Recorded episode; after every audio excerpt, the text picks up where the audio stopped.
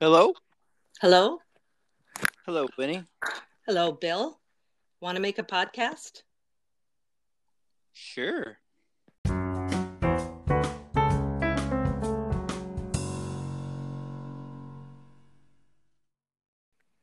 Hey, welcome back to Winnie and Bill Chat. Yes, welcome back. This is our third episode of the Winnie and Bill Chat podcast, which is sponsored by Anchor Podcast Platform, a free podcasting platform that anybody can use.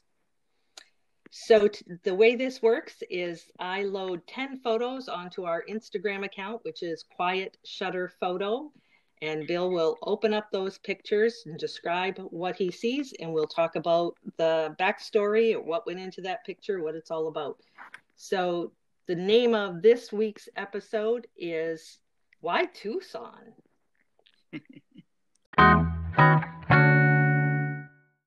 Well, this picture is a uh, the blooms on the top of saguaro cactus. Uh, there's a bird uh, trying to get some um, water out of one of the blossoms on the cactus. Not sure what kind of bird it is, but there certainly was a lot of them around that area. So this picture was taken um, south of Tucson in the Sonora Desert. Um, a couple of years ago, Bill and I went to visit our daughter and uh, now son-in-law um, in Bozeman, Montana, and they had really cheap tickets to fly to Arizona. So for um, the weekend, while we were visiting Lauren and Cole, the four of us flew to Arizona um, Lauren, in particular, wanted to see saguaro cactus, the big giant cactus. And uh, it was early in May and uh, perfect time to go to the desert because a lot of the cactus are blooming. Yeah, the um, the desert. We had never been down to Tucson at all, and uh, we left Bozeman um, and it was about 37, 38 degrees and snowy, rainy, just miserable cold. And uh, an hour and a half later, when we touched down in Tucson, it was 102 degrees. And uh, it was just crazy difference in temperature and a little bit of travel. Uh, but it, it felt good for a while. It felt good. Um, the trip was really quite interesting because we flew on Allegiant Airline, which is sort of an economy airline. Not sort of, it is. And um, the four of us um, took our chances on what seats we got. So Lauren and Cole ended up being close to each other. Bill and I were close to each other. But do you remember, Bill, how bad the turbulence was when we were landing in Arizona? Yeah. The pilot came on and said, we're going to feel a little rough pot patch here, so make sure that your seat belts are are um, buckled. And I've flown quite a little bit, but I had never been through that was just crazy up and down and jerking back and forth. It really was the roughest ride I ever felt. I know when we got off the airplane, Lauren said, I'm never flying again. We'll yeah. just drive we'll just drive back to Bozeman when we're done which was yeah. funny because um, when we planned this trip, uh, Lauren, Lauren, of course, was in Montana. We were in Michigan when we talked it all through. And um, I, I, think that you and I bought the tickets. They were really cheap. We bought all the yeah. airplane tickets. And then Lauren and Cole were going to take care of the rental car. And we like to, we like, usually when we travel to national parks and whatnot, we like to rent a mid size SUV. Uh, we like to have some four wheel drive and be have a little bit of clearance up off the ground and uh, a little bit of space so you can pack picnic lunches and and spread out a little bit. And um, so that's you know we've over the years when we've gone out to Montana, we've had a Jeep, we've had a Subaru Outback, we've had a number of cars that have been nice for traveling on dirt roads and back roads and so we right. get we get to the airport um, and I guess Lauren and neither did we realize that that Phoenix, Arizona has two airports. Yeah, not very close to each other either. Yeah, one is a big, the big main airport. We've been to Arizona twice now, and both times we've flown into the other airport, which is smaller, and uh, it's the what's it called, Bill? The Gateway. Mesa Gateway. Mesa, yeah. So we got there, and it's such a surprise when you get out, hop off the plane, and it's 102 degrees when you left somewhere that was wet and snowy and in the 30s and uh, went to get our luggage and then went to pick up our rental car. And Lauren and Cole realized that she had reserved a rental car from the other airport. Whoops.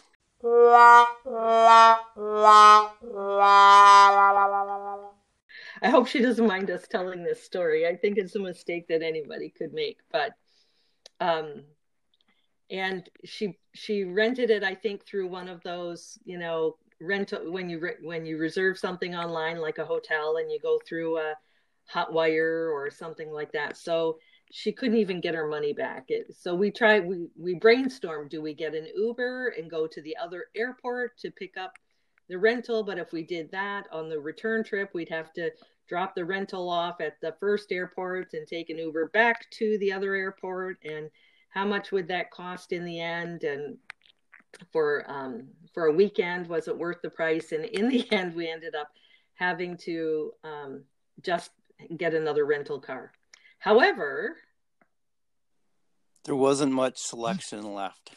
There was not much selection. And so um, so there's four of us you know bill and myself lauren and cole. Cole being the tallest of us all he's six foot four which is why he prefers the aisle seat on an airplane um, and doesn't really like flying because it's very uncomfortable when the seats are so close together and you've got those nice long legs. So the rental car we ended up with was Toyota Yaris, the uh, smallest. It was a clown car. yeah. It was the tiniest car I have ever seen.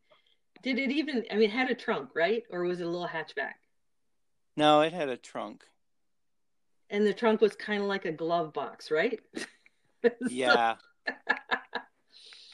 So we had, you know, luggage for the four of us, plus Bill and I have two substantial camera backpacks also. So we we ended up having to um, sit in the back seat and have our camera backpacks on our lap the whole time that we went anywhere where we brought our camera stuff with us. So it was uh, that was rather humorous. All four yeah. of us in that little Yaris. So the first thing we did when we got um, to Arizona was we headed to Tucson, and anybody we talked to on the airplane in the airport, um, when they were asking, you know, it seems like the natural thing to ask people, "Oh, where are you going? Where are you heading?" And uh, we said we were going to Tucson. And what did everybody say to us, Bill? Why Tucson? You should be going to the other end of the state. You should be going to Sedona. Sedona. Why aren't you going to Sedona? Oh, you should really go to Sedona. Sedona's beautiful. Sedona is beautiful. You should go to Sedona. Tucson's just a desert. Yeah. Well, we'd never been to the desert, and neither had Lauren. I'm not sure if Cole had been down there or not. I don't recall. But um, Lauren's Lauren's idea was she really wanted to see the giant cactus, and um, Tucson, the Tucson, Arizona area is where the big saguaro cactus are most prevalent. So that's where we went. Um, do you want to go to the next picture? Sure. So this next picture is a picture of Lauren and Cole, and as you can see, Cole's a legit six foot four, probably six foot six or more with his hat on, and the saguaro cactus behind them just goes up and up and up. It was unbelievably big. Um, I believe that it takes, oh, I don't remember how many years for a saguaro cactus to grow that tall, but it's they could be hundreds of years old. Right. I think that they're nearly a 100 years old before they start to sprout the arms on them. So for nearly 70, 75 years, they're just a straight up, straight cactus. And then they start to sprout out the little, I call, I think they call them arms. Uh, you can picture that. And uh, so when you see a cactus that has several arms and is quite tall, it's it's over a hundred years, maybe a couple of hundred years old. Um, yeah, the saguaro cactus were really amazing to see. And as you're driving from, we um, went south of Tucson to the Sonora Desert Museum, which I would highly recommend people visit.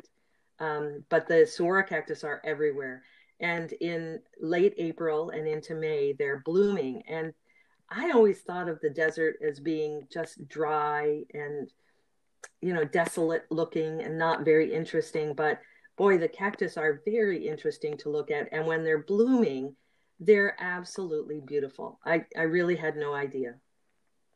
Yeah, the desert's definitely dry, but it's not dead by any means.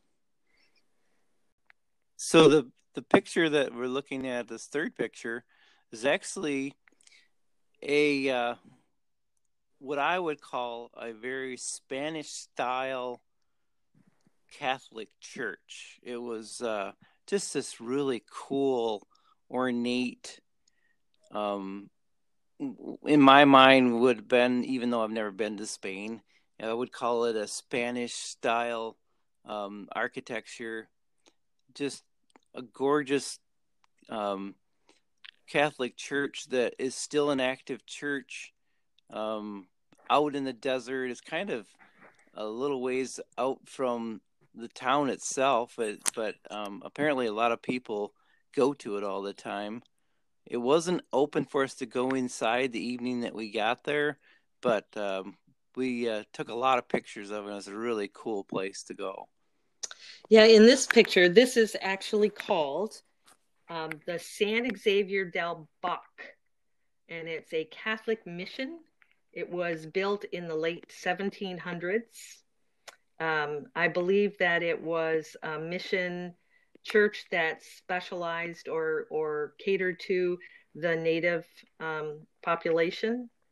Um, it's also referred to as the white dove of the desert. And if you get a chance to look at our pictures on Instagram, you'll see why. The um, Bill already said it looks like Spanish architecture, which it is. There are two towers. One tower is finished with a dome and a cross on the top. The second tower was never finished. Um, in doing a little research about San Xavier del Bac, um, it it was never finished and then it was abandoned for quite some time um, and left in ru- almost in ruins but the um, native people who lived in the area kept vigilance over it and they took all of the artifacts out of the church and kept them in their homes for safekeeping and anytime anybody would come to the church and approach the church they would be right there making sure that people were respectful and that they didn't cause any damage to the church.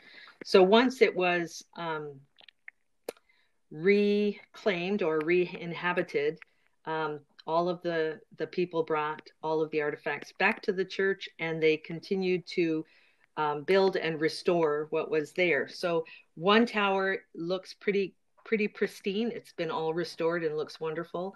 The other tower is in progress and the the towers are most of the building is white it looks like white plaster and the plaster actually is a lime plaster that through uh, scientific analysis they've discovered was uh, made with um, the juice from the prickly pear cactus. And uh, it's not painted white at all. That the color is just from the plaster. And evidently by adding the prickly pear cactus juice the plaster was more um, pliable and breathable, so it doesn't um, crack and fall off the way that normal plaster does. So that was very interesting. Um, that is interesting because that area is really quite windy and sand blows around like crazy. You'd think that it would just peel off after a little while. Yeah, I think that that's fascinating that they use the juice from the prickly pear cactus and that they were able to through analysis figure out that that's what they did mm-hmm. in the picture, it looks like there's not another soul around. There's a stray dog that's uh, walking the sidewalk in front of the the mission church. Um, blue sky with a little bit of wispy clouds behind it, and just uh, I'm really attracted to. I was really attracted to it for taking photos because it's it's really quite beautiful. Um, I think actually we were there late in the evening, which is an ideal time to visit it because there's that nice warm light of the the setting sun. But there's a huge parking lot in front of it, and I think that it's quite a tourist attraction. And also, as Bill said, it's still an active mission church, so um, people still use it for its its original purpose. It was beautiful. I'd like to go back when we could go inside. Yeah. Okay, so what's the next picture? So this next picture is this was in the um, in the uh, Desert Museum. There was several uh, areas throughout the museum that were just um, they were different cactus for different parts of the uh, uh ecosystem and this is a picture of a just a beautiful flower that was coming off of fairly short little cactus but that flower was probably 12 inches in diameter and just these brilliant colors that were everything from a deep purple to a kind of a bright yellow and even like a real green in the middle. It was just breathtaking flower and there was several different ones around there. This one we ended up catching light was just hitting it just right and it really ended up popping out so in the desert museum there's a uh, about a two mile hike that takes you through the zoo area and the botanical garden area and um, the botanical garden area of course has um, samples of all the different desert cactus and desert plants that you would see in that area. And because we were there at really just the right time, many of them were blooming. And I was just blown away at how beautiful these flowering cactus were. This was just one. I could I could put several posts with 10 pictures on each one just of the flowering cactus and, and desert plants that we saw. Absolutely stunning. Yeah, it was pretty crazy how different in look and texture and um, it was just amazing how many different kinds of plants and cactus and, and it, it, was just very well laid out and it was just cool to see. The saguaro cactus the big cactus that we talked about earlier have a white flower with a yellow center and it and they have several flowers that and the flowers come out of the very tip top of the of the cactus and the ends of the arms. And they just sprout out there in bunches. They look like uh, almost a vase of flowers um, other cactus would just have one on each area of, of its plant. Um, there was it was just beautiful. I i i would love to go back at this very same time of year. Yeah we need to do that. So what's the next picture? Let's see. Yeah the next picture is a big fat prairie dog. one one of the uh, parts of the the whole area we were in was the zoo, as we had said earlier, and the prairie dog is one of the native animals from that area, and uh, this guy looks like he hasn't missed a meal in a long time, but yeah. he was sitting on his butt with his hands up, um, just posing like you gonna take my picture? Oh, how do you like this side? The prairie dogs were fun. The prairie dogs, um, they were fat. They, they, you're right. They didn't look like they missed a meal. Um, these particular prairie dogs are called blacktail prairie dogs, and I think in Arizona they're actually ha- extinct. They still exist in the wild in New Mexico and maybe into Mexico, um, but I think that the literature I read said that seeing a, a colony or a group of prairie dogs uh, in Arizona that at the Sonora Museum is the only place you can see that anymore, that particular kind of prairie dog. The cutest thing about the prairie dogs is that every time they pass one another, they greet each other with a kiss. So I looked that up to see if, and we watched that happen. Every time they'd run yeah. past each other, they'd pause and it looked like they were giving each other a little kiss and then they'd go on their way. So I looked it up to see if that was um, if that was true, that that is what always happens. And what I found out is that uh, prairie dogs do, in fact, greet each other with what looks like a kiss, but really what they're doing is they're touching teeth. They touch their teeth to each other, and somehow that's a way that they um, identify each other as to who they are. They're, they live in very complex colonies, um, and they have shared family responsibilities and quite a lot of vocalization. They so they communicate with different kinds of peeps and squeals and and whatnot. And they say they're very intelligent animals, but they're adorable we, more than anything. They're adorable. Yeah, we did hear them making all kinds of different noises and stuff, but it was they didn't go past each other without looking like they say like they looked like they were kissing every time they went by. That would be awful. Can you imagine if if we as humans had to do that? every time you pass by another human, you had to stop and and give them a kiss or touch teeth. No thanks. You'd never get anything done, and we'd all be dying of epidemics. yes, we'd all be dead by now. We'd be we'd all be dead by now.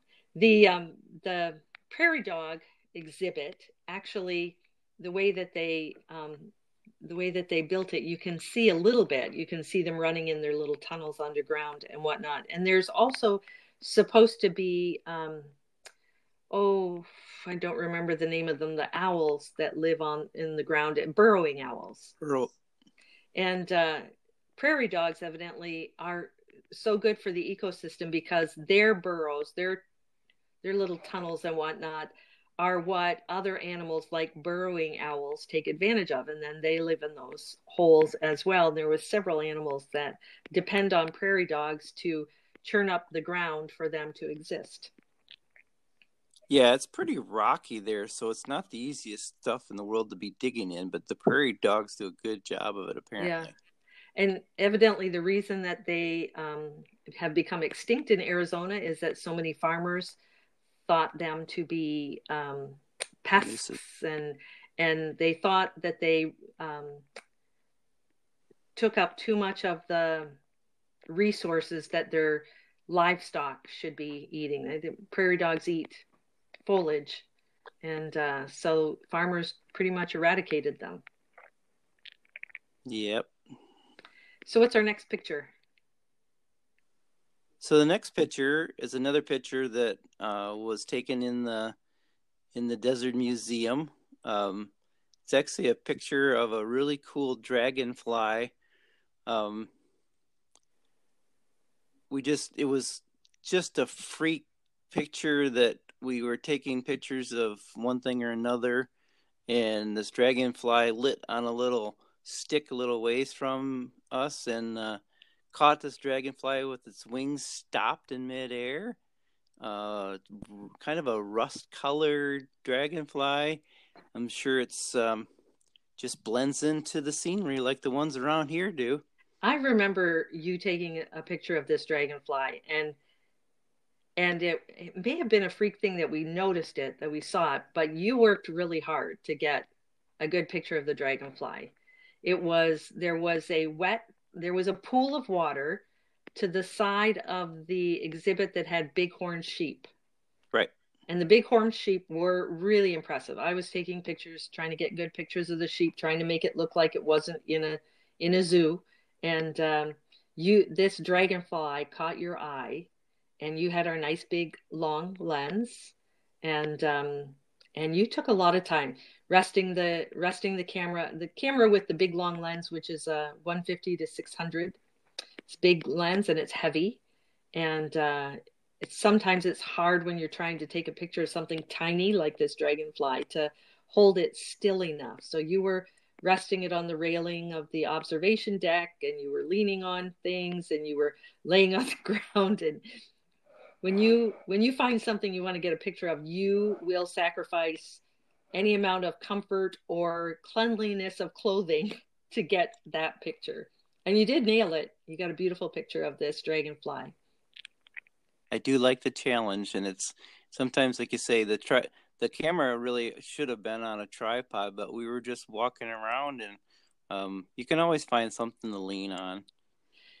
So the I looked up online. Um, I thought that an orange dragonfly was pretty unique, and it must be some kind of um, southern, southwestern species that you can only find in the desert. And but then last summer, walking around here in northern Michigan, I saw an orange dragonfly, and I thought, "God darn it, Bill spent all that time to get it." And they're around here too. I don't know if it was the same species or not. In looking on the internet, there are particular species of dragonflies and like insects that are specific to the Southwest. So I'm just gonna want... I'm just gonna say this was a rare southwestern desert dwelling dragonfly, and Bill spent a lot of time getting this picture. I just want to say I think it's the last one on Earth, and I got it might be the last one on Earth. It better be. might be the last picture I ever get of one. well, that could be. Now we'll go back there sometime.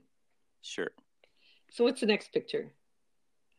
Oh, so the next picture is actually a really cool picture that was in, as Winnie mentioned earlier on, um, in this desert museum, there's actually a hummingbird aviator. If you folks are familiar with a butterfly house, this is the same kind of a thing, but it has hummingbirds in it. This is a, I believe this is, is this a ruby breasted hummingbird? Winnie? No, this is a different one. I was just going to try and quick look up and see the different varieties of where here in Michigan, pretty much the ruby throated hummingbird is the only one we see. But in Arizona, they have five or six varieties. This one, actually, this is the one that had the purple. Um, and I think this is the one that could flare its feathers up around its head that made it look like a big, like a crown all the way around oh, its head. Um, yes, because it has purple, it has pink, it has some orange. There's uh, just almost a rainbow of color around its head. There, I love hummingbirds, so this was one of the reasons that I was super excited to go to the Sonora Desert Museum is because they have this um, hummingbird aviary. And it's so spectacular. You walk in, of course, you walk in through a couple of different doors um, and chains so that to, in order to keep the birds in. And you can just walk through, or they have some benches and whatnot in there. You can just sit and watch.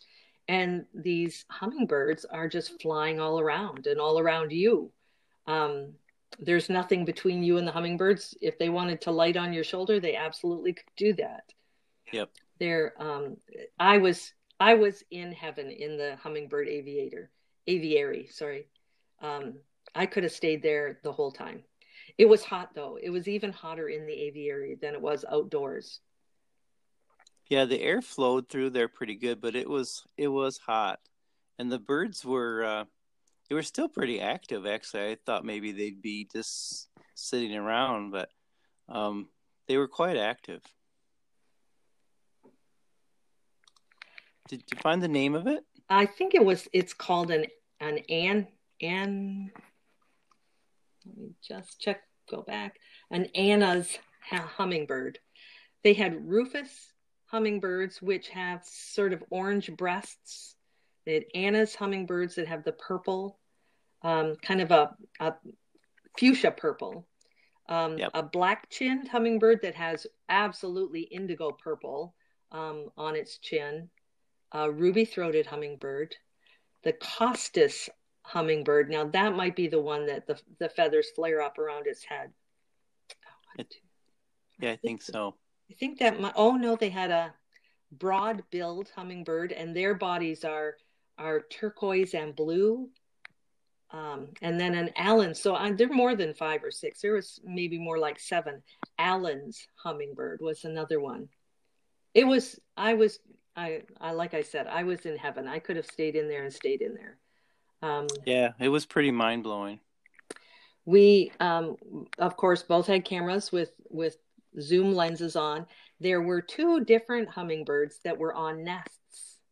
Um, they had eggs, and you could, if you, especially with a long zoom lens, they didn't obviously they didn't want you to get too close to the birds on their nest to to bother them. And there was um, docents within the aviator that were making sure that people were being respectful of the hummingbirds. Uh, but you could see the nests and you could see the little teeny tiny eggs. They're about the size of, um, oh, what are the miniature jelly beans? Yeah, they were like a, the size of a small raisin. It was crazy. Just tiny. And the um, they said that when they first opened the hummingbird aviary, that the hummingbirds were attempting to make nests and have broods, but the nests were failing, and therefore they weren't having successful um, they weren't having successful babies. And so they did a little research, and what they found was because the aviary, aviary was brand new um, and super clean, that there weren't any spiders and therefore no spider webs for the hummingbirds to use as nest making material. Evidently, spider webs are a very important component of building a hummingbird nest. Kind so, of binds it all together. Yeah. So they um, the people who worked at the zoo all went out around the the desert museum and gathered spider webs and spiders and um, brought them into the and the birds built nests that were successful and started to have baby hummingbirds which i thought that was just a fascinating story. Yeah it's pretty special. The um the little hummingbird nests were just so precious and i i debated about posting one of the birds on their on their nest. We did get pictures but um the hummingbird with the beautiful purple on its head won out so lauren and cole left exited the aviary before we did they they were not taking i think lauren had a camera with her but i don't think they were necessarily as enthralled with taking photos as we always are but they were very patient and it was very hot in there. So they at one point decided they were going to go outside and wait for us outside.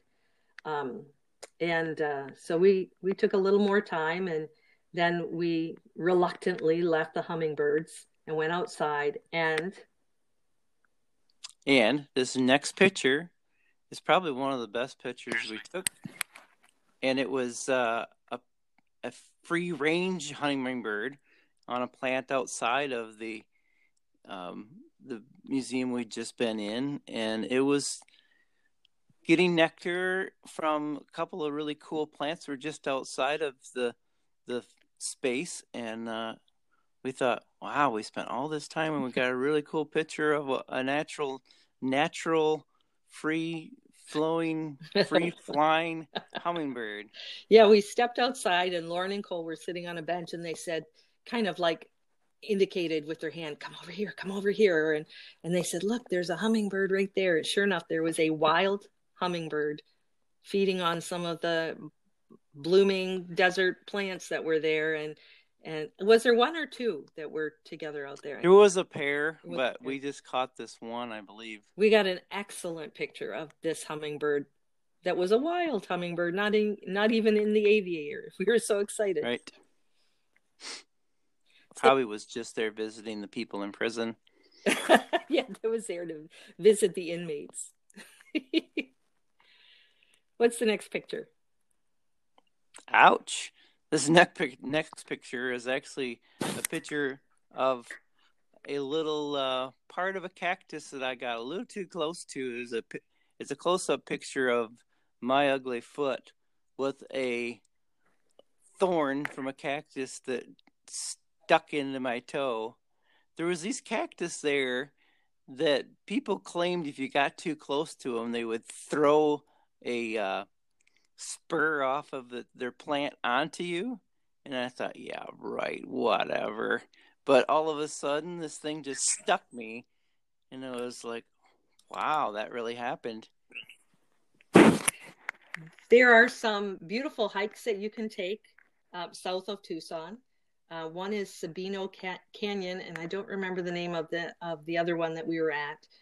And um, gorgeous gorgeous hiking trails. There were signs on a couple of trails. One part of the hiking trail was closed due to bee activity, killer bee activity. That's something we don't see in northern Michigan. No.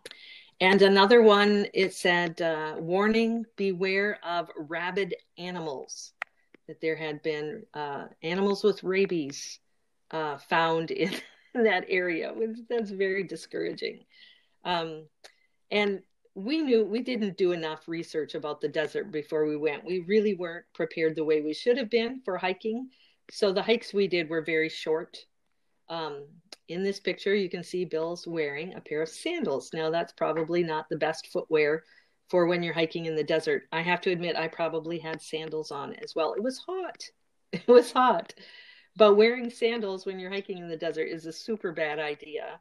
Really dumb. Really, really dumb idea. Um, this is uh, what Bill got stuck in his toe.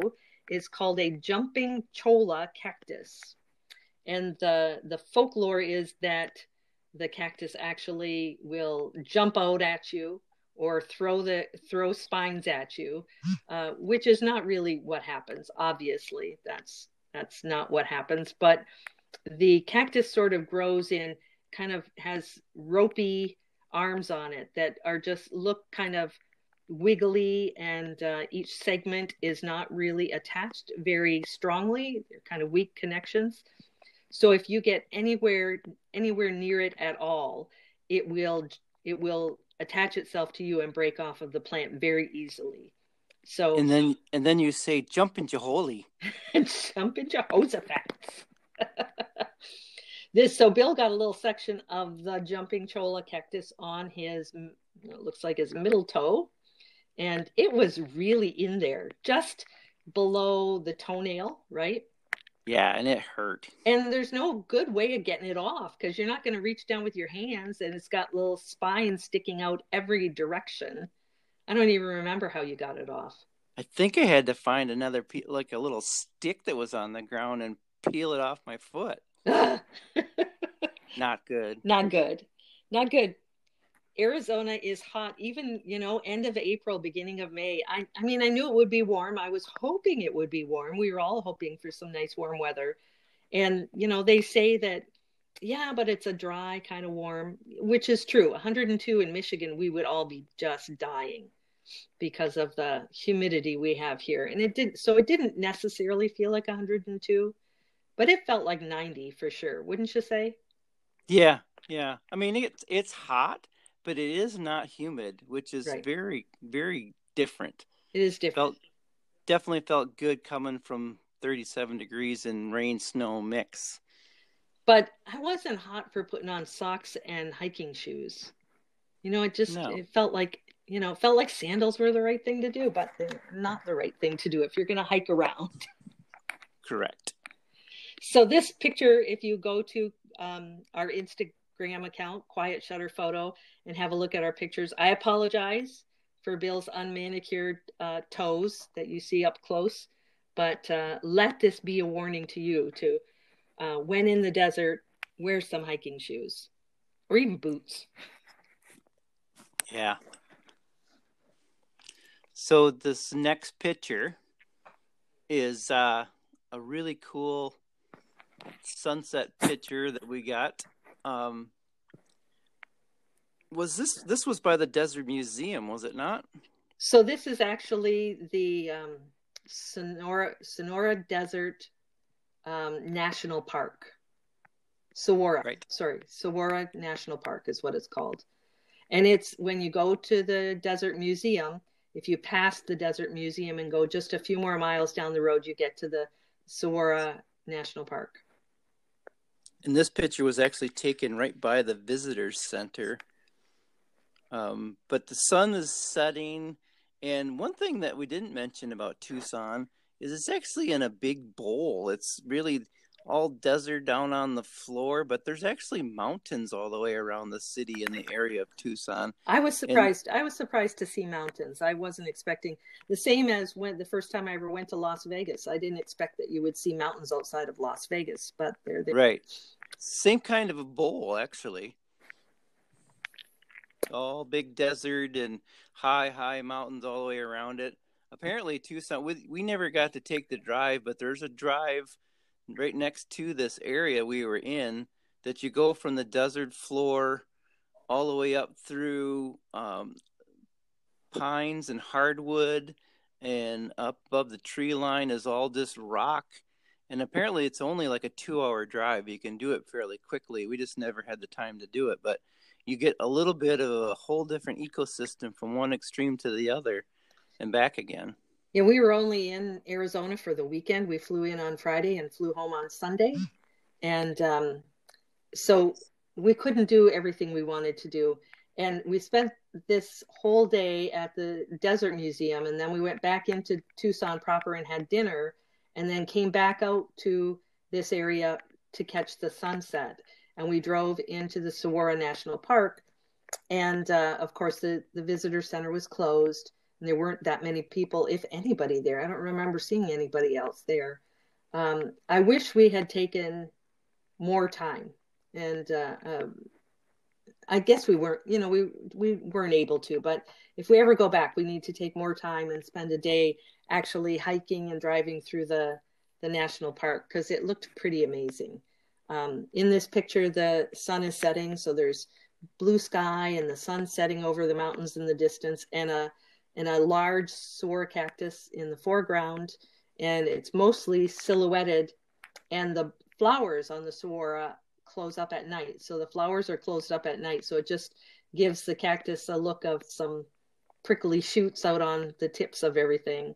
Um, it was it was a real magical place too. Yeah, we definitely need to go back and do a lot more exploring there. It was it was a cool time and a, a definitely worth doing more than once. I think we need to do a little more research. We always do this. We do a tiny bit of research and then we go places and then we come home. We do a little more, at least me, I do a little more research to see, um, you know, something we saw when we were out there sparked some interest and I'll do a little research and then find out, ah, oh, we were only, you know, we were only minutes away from something really spectacular and we just didn't know. So, um, I sort of feel that way about this the national the national park there. Um, I think it's probably a real a real um, gem, and we didn't spend really enough time there. But I think we need to do a little more research because we are pretty naive when we go to some of these places. Lauren and Cole kept reminding us to stay on the pathway. Um, in the national park, there they had paved pathways in in some of the areas, and and I kept wanting to step off the path because I wanted to get a different camera angle or something. And they kept reminding me that this is snake country, and uh, you know you're not paying attention to where you're going, and you could step on a snake or disturb a snake easily. And I just hadn't even given it a thought. Not to mention the scorpions. Oh, which is another reason to wear something other than flip flops. Exactly. And we wore sandals, I think, the whole time. Yeah. We are naive, pretty naive. We're just lucky we didn't get into bigger trouble than the jumping cholla cactus. Right. I think that this is the last picture in our series today. Yes. So um, we'll say goodbye for now and uh, hope that you check out our pictures on our Instagram, Quiet Shutter Photo. And uh, we thank uh, Anchor Podcast platform for hosting our podcast. And um, this is our third episode. If you haven't listened to episode one and two, be sure to go back and have a listen to those. And we'll see you next time. Thanks for checking in. Thanks Bye. for checking in. Bye.